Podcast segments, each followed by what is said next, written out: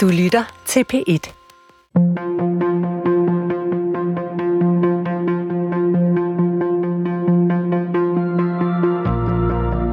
Hvad kan vi bruge en næsten 2.000 år gammel samling tekster til?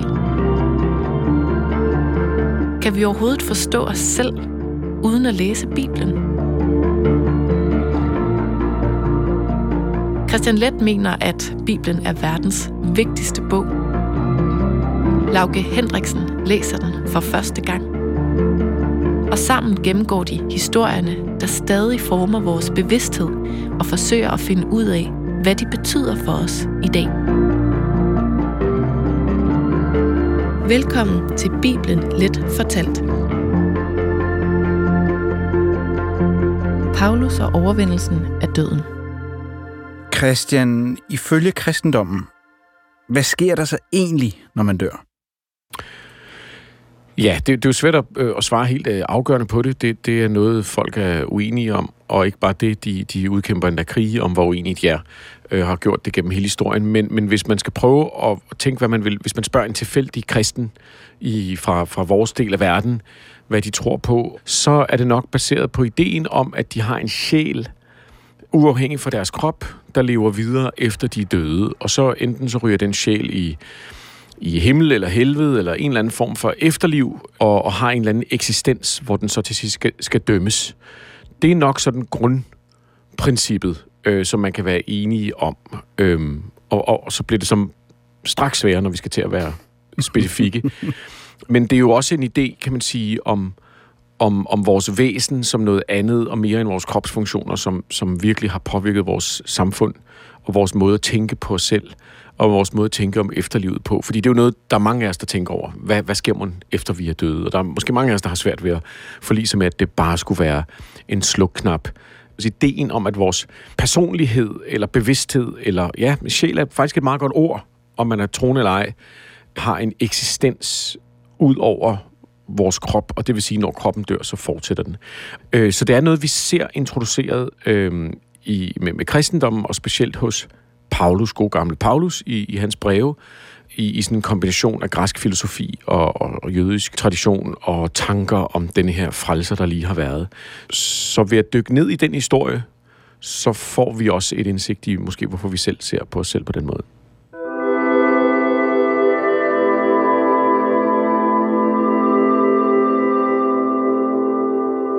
Paulus, som du så rigtig godt kan lide, det er vel langt fra sidste gang, vi også vender tilbage til ham igen. Det, ja, det, ja vi kan, det, det bliver vi nødt til at, vi bliver nødt til at komme tilbage til ham. Ja. Igen og igen. Den her gang, der har han jo øh, skrevet et brev til korinterne. Paulus har været ude og missionere i Korinth. Men efter han har forladt Korinth, så kommer det ham ligesom for øre, eller han finder, finder ud af, at det går ikke så godt for menighederne derovre. Så han skriver et brev til dem. Det, vi tager os af i dag, er den sidste del af brevet, hvor Paulus snakker om overvindelsen af døden og de dødes opstandelse. Og Paulus han siger jo, at hvis Jesus ikke genopstod for de døde, så vil hans død være meningsløs, og dermed vil hele kristendommen være meningsløs.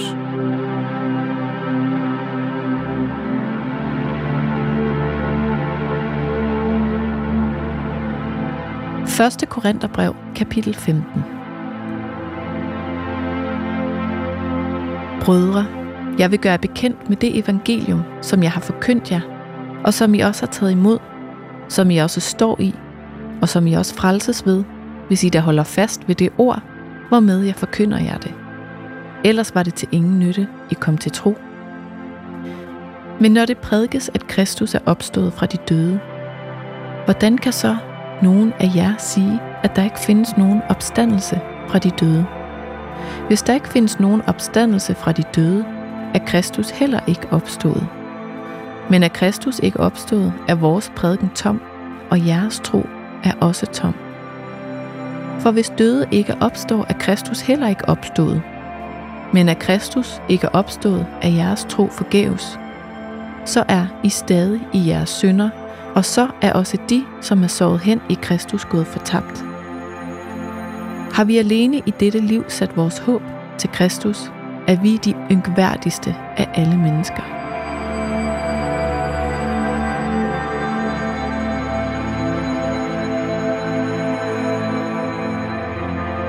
Ja, det, det er virkelig centralt for ham, og det, det, det bliver slået fast med, med, med, med syvtommesøm.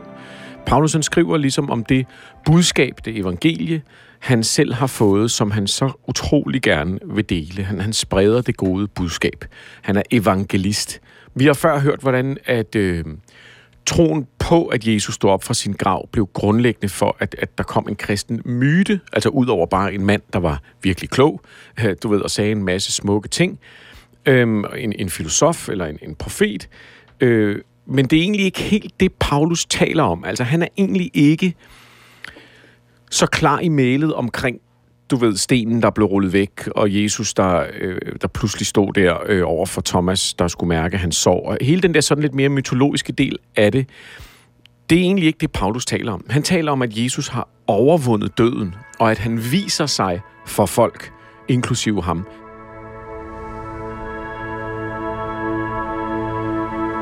Jeg overleverede jer nemlig først og fremmest, hvad jeg også selv har modtaget. At Kristus døde for vores synder efter skrifterne. At han blev begravet, og at han opstod den tredje dag efter skrifterne. Og at han blev set af Kefas, og dernæst af de tolv. Dernæst blev han set af over 500 brødre på én gang. Dernæst blev han set af Jakob, og siden af alle apostlene. Men sidst af alle blev han også set af et misfoster som mig. Og det lyder ikke så meget som, at han er kommet ind og, og fået en kop kaffe med ham, som jo, altså simpelthen det, der er historien i, i, i, i, i testamenterne, det er mm. sådan noget, hvor de sætter sig ned og spiser noget mad og sådan noget. Øhm, det lyder mere som en sådan slags øh, visionær oplevelse. Øhm, og der er det, vi igen skal huske på, at Paulus er jo den, der skriver først. Så det vil sige, at det her det er nok noget, den, den, den, den, hvad kan man sige, den oprindelige måde, det er blevet set på. Ja, så kaffen, den er ligesom blevet implementeret bagefter.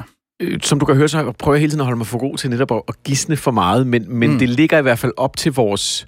Man kunne måske godt forestille sig, at, at Paulus har fortalt, og, og, og, og at man har ment, at Jesus har vist sig øh, for mange mennesker, og at det så er blevet mere og mere mytologiseret, kan man sige, i ordets helt konkrete forstand. Men, men det, der er vigtigt, det er, at Paulus stiller lighedstegn mellem troen på, at Jesus overvandt døden, og troen på hele budskabet, som du siger. Uden A, ingen B. Og mm. derfor så taler han om, at det er et tegn på, at denne her overvindelse af døden, den vil komme alle de troende til gode. Og det er en helt ny idé. Og det diskuterer han ligesom i det her brev. Og, og så går han ind i, at det ikke skal forstås som døde kroppe, der, der, der lever op, øh, men at alle skal forvandles, som han siger. Vi skal alle forvandles. Og for ham hænger det så også sammen med det andet meget, meget vigtige element hos Paulus, som er, at vi lever i de sidste tider. Verden går under lige om lidt. Jesus kommer tilbage, og så skal vi opstå som uforgængelige.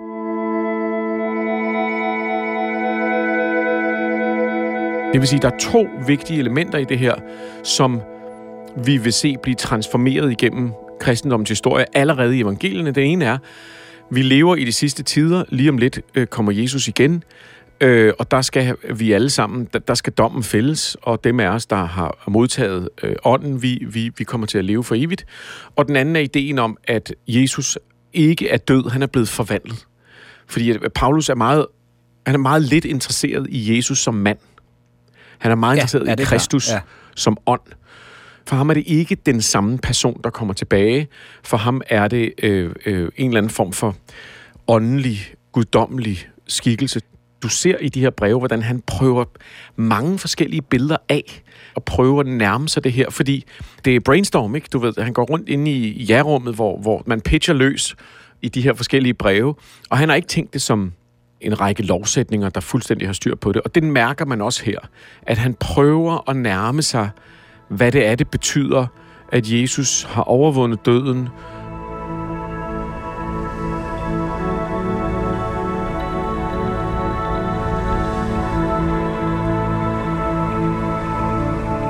Men nu er Kristus opstået fra de døde, som første gryden af dem, der er sovet hen. Fordi døden kom ved et menneske, er også de dødes opstandelse kommet ved et menneske. For ligesom alle dør med Adam, skal også alle gøres levende med Kristus. Men hver til sin tid. Kristus som første grøden, dernæst når han kommer, de som hører Kristus til. Derefter kommer enden, når han har tilintetgjort al magt og myndighed og kraft og overgiver riget til Gud Fader.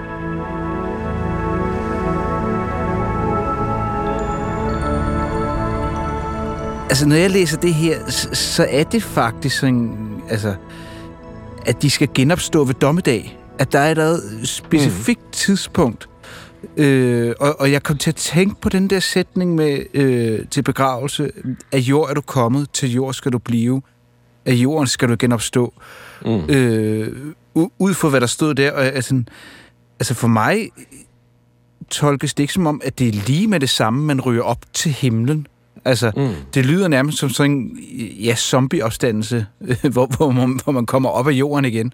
Ja. Yeah. Så, så, så hvordan er vi nået til den der forståelse med, at når vi dør, så ryger vores sjæl øh, ja, øh, op i himlen eller ned i helvede, hvordan vi nu øh, har klaret os?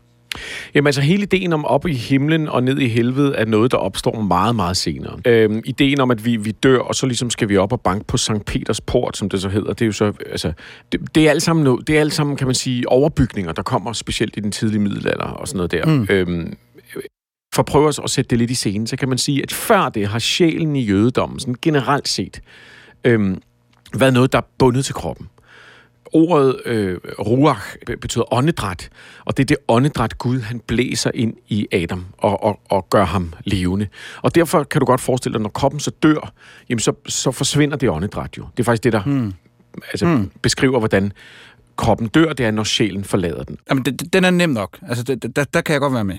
Øh, så, så langt. og, der, og egentlig så har vi i jødedom kun genopstandelse eller overvindelse af døden i sådan nogle helt vilde tilfælde, hvor det er et mirakel. Altså det vil sige, mm. vi ser det hos netop profeterne, når de begynder at nærme sig årtusindskiftet her, så begynder vi at se den der idé om, at de døde skal vækkes til live. Det er mere som sådan en, hey, du ved, altså heste hænger ud med køer, og de døde skal genopstå. Det bliver mere sådan en, en vild tanke, en vild idé. Men Paulus, han er ja. fra, fra Tarsus, og det er en, en by i, i Tyrkiet, som på det tidspunkt har været græsk i lang tid og, og romersk. Den er blevet en del af det romerske imperie. Paulus mener vi har græsk som sit første sprog, altså ikke hebraisk eller aramæisk.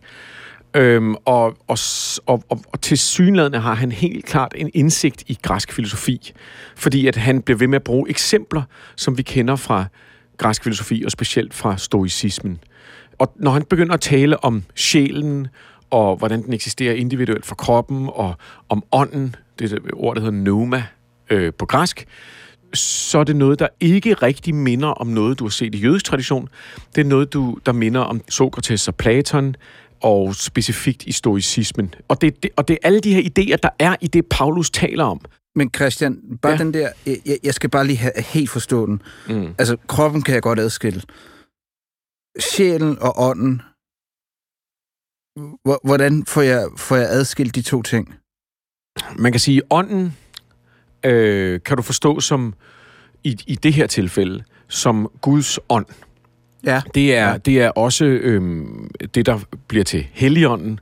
Det er også ideen om Guds energi, en livsenergi. Ah, ja, og, så, okay. og så har du din egen sjæl. Ja, ja, ja, ja. Og så har du din krop. Det er sådan en, en, en tredelt ting. Og hos Paulus, at man skal t- kunne tage den her ånd ind i sig. Altså den her Guds ånd, eller Helligånden, eller hvad, hvad den så ender med at blive kaldt, ind i os, og det er det, vi gør, når vi bliver døbt.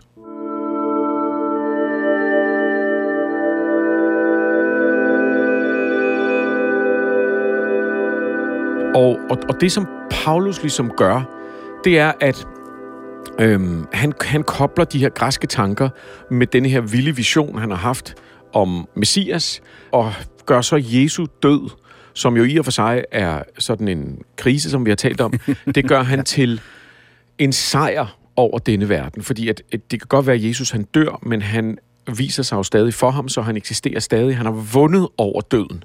Hvis vi har modtaget hans ånd, den her pneuma, den her magiske energi, mm. der er synonym med, med, med verdensånden og Guds ånd, så vil vi overleve. Men hvis ikke, så forgår vores sjæl. Og det, det er ligesom det, der er, er Paulus' idé. Det er derfor, at vi skal omvende os. Det er derfor, at vi skal gøre os klar til, at verden går under lige om lidt. Lad være med at købe aktier i noget, og ikke starte nogle store tilbygninger i huset, fordi lige om lidt, så, øh, så, ja, så, ja. Så, så, så ramler det hele. Ikke? Det er de her meget, meget komplicerede idéer, som han er ved at prøve at introducere. Og ikke bare introducere, jeg tror ikke, han tænker dem som, at han introducerer dem. Jeg tror egentlig, at han at, at det ligger i ham, og så forstår han simpelthen øh, det, det, det, han mener, han har oplevet, det, det, det møde, han har haft med Jesus, det forstår han på den måde.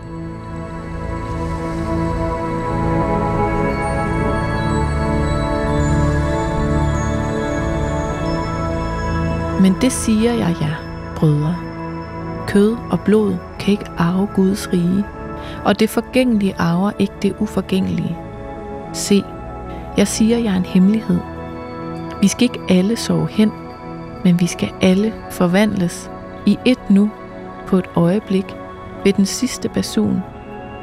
For basunen skal lyde, og de døde skal opstå som uforgængelige, og vi skal forvandles.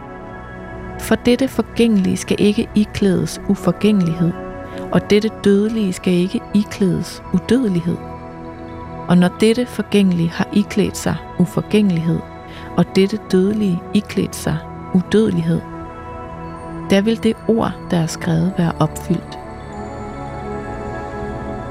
Døden er opslugt og besejret. Død, hvor er din sejr? Død, hvor er din brød? Dødens brød er synden, og syndens kraft er loven.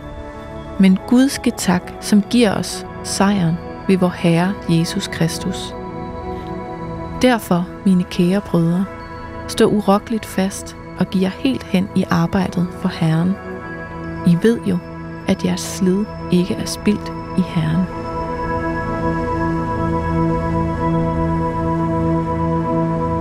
Paulus kombinerer de her to ting, som sagt. Denne her øh, undergangstanke, som vi har på det her tidspunkt hos mange profeter i den jødiske tradition. Samtidig er der den her det her influx af, af græske tanker om, om, om sjælen som noget større og noget, der kan overleve det. Og så har du så den her, der hvor Paulus gør det helt radikalt. Ideen om, at det er denne her mand, Jesus fra Galilea, at det er ham, der ligesom er Gud på jorden, som er en fuldstændig vild idé, og at han nu er genopstået, og at han viser os, at genopstandelsen er ikke noget, der sker sådan lidt på må og få, som en slags undergangs horrorfilm, for det er lidt det ligner i, det, er lidt det, det ligner i jødisk profeti. Der ligner det sådan en undergangsfilm. Oh, ja, de, ja. du ved, gravene åbnes, og jeg ved ikke hvad.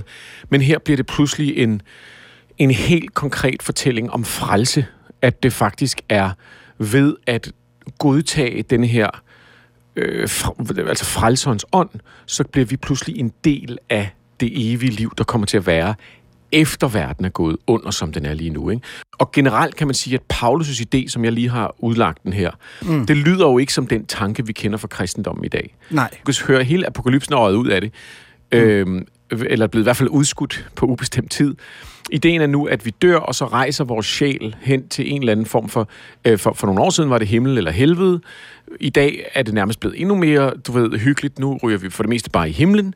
Øhm, og så, eller også så kommer vi hen til dem, som, som elskede os, og så hænger vi ud sammen med dem. Og det er, det er ret langt fra det, Paulus taler om. Paulus har en fuldstændig radikal idé om, at vi skal forvandles, og at vi skal eksistere som en del af denne her øh, øh, ånd. Og man ja. kan sige, det er jo interessant, fordi at ideen om det evige liv, og om vi genopstår fra de døde, det er en grundlæggende del af den kristne tro, som den er. Men hvis du går tilbage til det nye testamente og prøver at læse det, så er det en meget mere fluffy idé. Det er slet ikke så klart formuleret.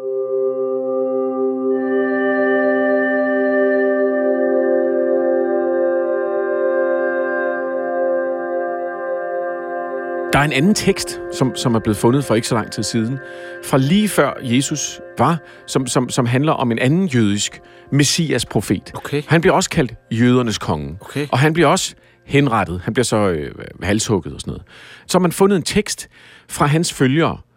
Og det sjove er, at i den tekst står der, at denne her messias, han er på tredje dag opstanden.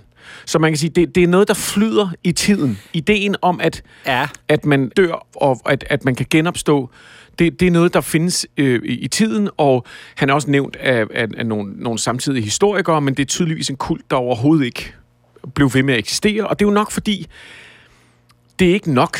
Det er ikke nok at have en messias figur, som han var sådan en, øh, den her anden karakter, han var sådan en, en også en, en rebelsk, øh, du ved, revolutionær øh, mystiker, og, og, og, og så dør han, og så siger de, at han stod op på tredje dag. Men den her kult er så forsvundet ud i ingenting. Det var, der var åbenbart ikke noget at bygge videre på. Og der tror jeg, at en, en af hovedkonceptet, noget af det vigtigste, vi ser hos Paulus her, det er, at han kobler den her genopstandende Jesus med ideen om, at vi alle sammen bliver vækket ved dommedag. Og så kan man sige, at, at vi alle sammen skal forvandles, og det er noget, der sker lige om lidt. Det, det bliver koblet med ideen, Jesus bliver eksemplet på det. Ligesom han har overvundet døden, sådan vil vi andre også kunne tage del i den her overvindelse af døden. Og, og, og så sker der jo selvfølgelig det, at verden ikke går under. Du ved, plot twist øhm, ja. Og øh, at den her idé om, at vi alle sammen skal genopstå lige om lidt, bliver så genfortolket, og, og så står vi der, hvor vi er i dag, kan man sige. Ikke? Men det er vel også et rigtig godt trumfkort at have, at man sådan, at Jesus han er genopstået for de øh, døde, og det kommer vi også til. Altså, jeg, jeg tænker, jeg, jeg har sådan lidt billede af, hvis man står på, på markedspladsen, og de står på nogle mælkekasser, og så går man forbi mm. og siger, hvad, hvad sker der, hvis man stiller træskoene? Og, og der har Paulus udtænkt en strategi, som måske er ret god her, i forhold til at få folk over på sin side. Ja, øhm, men jeg synes, når man læser Paulus, at, at, at jeg synes egentlig, det han kommer med er så kompliceret og besværligt, og svært at efterleve, at det, det er ikke lidt, du ved, det er ikke ligesom Scientology, som ligesom har sådan en, du ved, læs de her bøger og gennemgå de her kurser, mm. og så mm. bliver du level 30, og så, øh, og så kører bussen, ikke? Hvor, hvor det her, det er så ekstremt, at jeg, at jeg, jeg tror simpelthen, at det er, at det er derfor, jeg også før har sagt, at, at der er et eller andet geni hos Paulus, og geni, der mener jeg ikke, at han kunne regne det hele ud. Jeg mener, at der er en, en sammensmeltning af tanker, som pludselig gnistrer på en måde, der, øh, der har påvirket os helt til i dag, selvom at, at hans tanker bliver videre tolket. Hvis, hvis vi går ud efter fra, at, at evangelierne er skrevet efter hans breve, der, der er sådan et par steder, hvor at, at, at Jesus bliver spurgt, hvad man skal gøre for at opnå det evige liv, som, som sådan er ret kontrafaktisk, fordi at siden det evige liv slet ikke er et koncept, der findes i jødisk tradition på den her måde, så skulle det være ret sjovt, at der var nogen, der spørger, hey forresten, hvordan lever jeg for evigt øh, til en fyr, der står og, og, og snakker om, om, om, om alt muligt andet. Og når Jesus så taler om det, så, så nævner han også der med, at det, det er ligesom at, at komme ind i Guds rige. Det er allerede et bedre billede, end det Paulus har. Paulus' billede er kompliceret og svært og indviklet og, og sådan øh, hardcore altså i Johannes evangeliet, der bliver det til, at du faktisk kan komme ind i Guds rige, mens du lever nu. Så vi ser sådan en udvikling af den her, fra en profetisk undergangstanke, hvor de døde skal vækkes og dømmes, øh, bliver det til den her idé om, at vi alle sammen skal leve for evigt, hvis vi tror korrekt. Og hos Paulus, allerede hos Paulus betyder det, at, at vi skal dø for denne her verden. At vi bliver fyldt af den her ånd, og at vi passerer over til et andet liv, som det vi i dag vil kalde kristne, via dåben og troen. Men, men man kan sige, der er et stykke fra det til ideen om, at vores sjæle skal i helvede eller himlen efter vores død. Fordi den tanke er der også ideen om, at mormor, hun er stadig mormor, når hun er kommet op der, ikke? Og ja, hun, ja, ja, hun har, ja, det, ved, det har hun har også sin hund med, og alt det der, ikke? og har den samme alder, ja. Ja, der er ret langt fra den her vilde apokalyptiske tanke, som han virkelig selv prøver at gøre rede for. Det, det, det når ligesom at udvikle sig meget, meget hurtigt og bliver til denne her lidt mere, hvad kan man sige, jeg har ikke lyst til at sige let spiselige, fordi det er jo stadig en vild idé, men denne her mere sådan håndgribelige idé om, at jamen bare rolig, når du dør, så lever din sjæl videre. Det, det er slet ikke det, Paulus siger. Og det er lidt det, der er ideen i, i kristendommen i dag, det er, at jamen, du har to liv. Du har det her liv på jorden, og så har du livet efter. Og faktisk skal du leve et rigtig godt liv lige nu, sådan så at dit efterliv også bliver godt. Det, det er slet ikke der, Paulus er. Hos Paulus, der snakker han om, hey, lige om lidt, så kommer han igen. Lige om lidt bliver alt fuldstændig sindssygt. Øh, du ved, vi skal dø for den her verden. Vi skal, vi skal godtage den her magiske ånd. og vi skal simpelthen blive forvandlet, når dommedag kommer. Kan du godt høre, det, det er sådan en Ja, del ja, mere Øh, hæftigt, ikke? Men nogen vil spørge, hvordan opstår de døde, og hvad slags læme får de? Tåbe, det du sår, får ikke liv, hvis ikke det dør. Og det du sår, er ikke den plante, der kommer op, men et nøgent korn, enten af hvede eller en anden slags. Der findes både himmelske lemer og jordiske lemer, men de himmelske har en slags glans, de jordiske en anden. Solen og månen og stjernerne har hver sin glans, og stjerne adskiller sig fra stjerne i glans.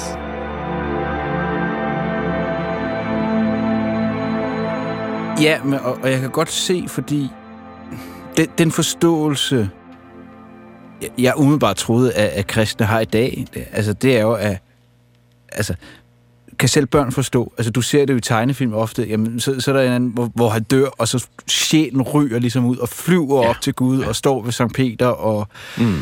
den er meget nem at forstå. Og, og moralen er så, at du skal opføre dig godt, og så Mm. får du lov til at komme ind bag porten.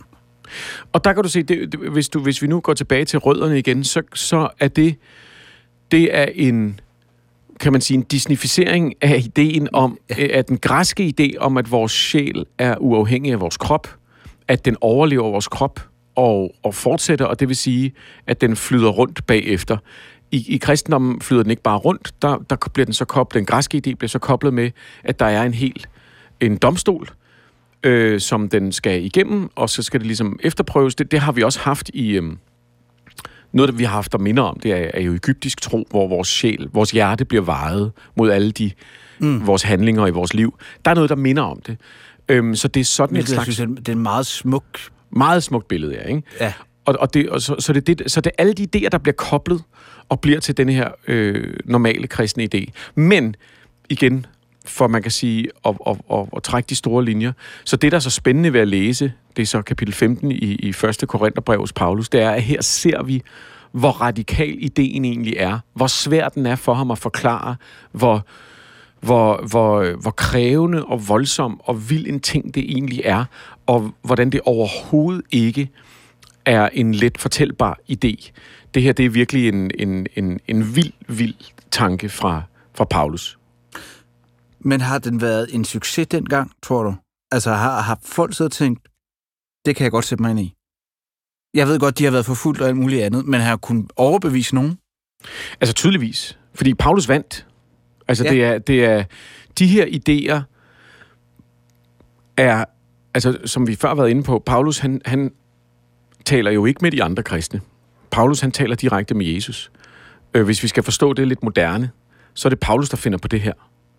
Øhm, altså hvis man skal sige det med moderne ord, øh, om man så vil tillægge det guddommelig inspiration, eller syner, eller, eller, eller en overaktiv fantasi, eller ligegyldigt hvad det er, så det hele Paulus' budskab er, at det er ham, der får det her at vide, og det er ham, der fortæller det til os. Øh, det, der er så ekstremt vildt ved det, og hvor man virkelig kan mærke historiens vingeshus, det er, jamen det er de idéer, der vandt. Det er de idéer, som man stadig diskuterer i teologien i dag. Det er de idéer, som, som præster øh, bruger flere år på at sætte sig ind i og danne sig en mening om. Det, det er de idéer, der førte til denne her idé om sjælens overlevelse og dommen bagefter, selvom den er blevet genfortalt og omfortolket og forenklet og alt muligt. Så man kan sige, det må have virket. Altså, det, det, når, når vi læser det her, så læser vi noget så sjældent som altså kimen til øh, ja, de sidste 2.000 års øh, tanker omkring, øh, øh, hvad det er at være menneske, hvad det er at være til, og hvad der sker, når vi dør. Det står simpelthen lige her.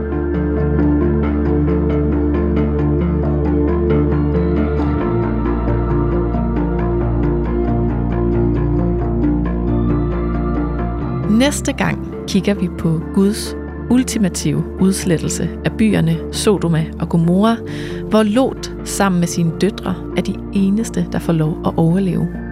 En historie, som vi stadig kæmper med at give en moralsk mening i dag. Du kan høre de andre afsnit i DR Lyd. Bibelen Let Fortalt er skrevet og klippet af Christian Let og Lauke Hendriksen for Munk Studios. Hanne Butjørnsen er redaktør, og mit navn er Karen Stroop.